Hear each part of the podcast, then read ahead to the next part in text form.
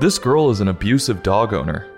Welcome to another episode of This Goose is Cooked, where we review books intended for future generations. Today's book, Sometimes You Barf, by Nancy Carlson, published by Carolrhoda Books. Sometimes You Barf explains to readers that almost everything throws up, then goes through a girl's trials with the flu and throwing up at school, dropping some made up facts along the way. Let's see how accurate this book is. The book opens with the main character, a girl of grade school age. You never figure out her name. She tells the reader that everyone barfs, while her dog looks seriously ill standing next to her. She couldn't care less about the dog, named Archie.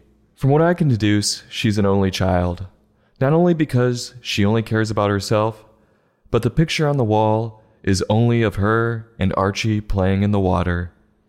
She then goes through a list of animals claiming they all barf, and there's a picture of every animal doing the deed. Since I don't have that much time on my hands, I'm not going to check and see if every one of these animals actually upchucks. If the reader wants to make sure a platypus actually barfs, more power to them. The girl then goes off on a tangent explaining when a dog barfs. Maybe I don't want to know about a dog.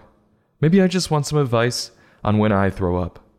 She claims that dogs will give you lots of warning signs. She then states, quote, Then you find things like one of your missing socks. Why the hell is she letting her dog eat everything in sight?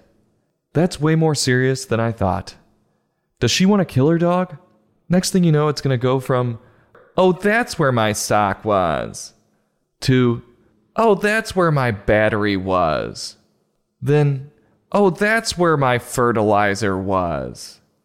She makes a ridiculous claim after this, saying that dogs are normal and fine right after they barf. That's absurd. I've seen plenty of dogs not look good after they throw up. What a terrible owner. Oh, you're fine. She finally gets to the point of the book by getting into what barfing is like when you, a kid, barfs. She says, quote, First, that icky flu bug finds you. While she's in the lunch line getting served some nasty slop out of a big pot. Where does she go to school? The Cook County Jail? What school ever has served slop to kids out of a massive pot? And I take issue with what she said. Who said it has to be the flu?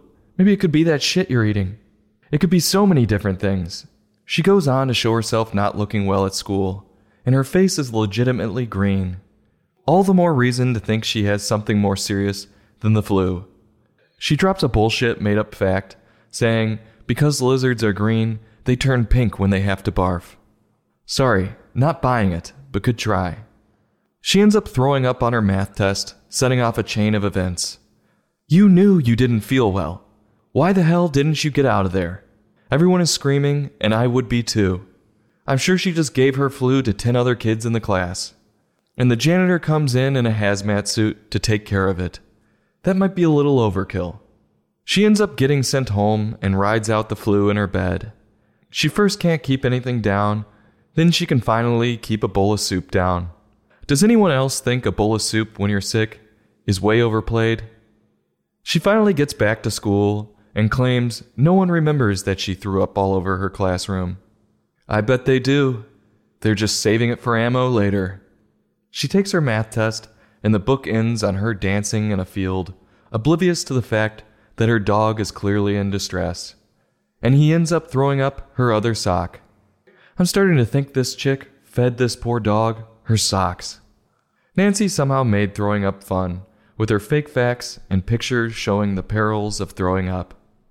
But to be honest, this book easily could have been shortened. Nancy could have cut out the whole part about the dog throwing up. And if she wanted to keep the book the same length, she could have gone into more reasons on why humans throw up. Like a college freshman on their first bender out on campus. This book also would have been better if she took the time to, instead of making up her facts, actually finding true but silly facts. So, on a scale from 1 to 5, I'm going to give this book a 2.6. I'll have a taste, push it around, and go back for a bite or two, if I can keep it down. This goose is cooked. Join us next time for another in depth book review.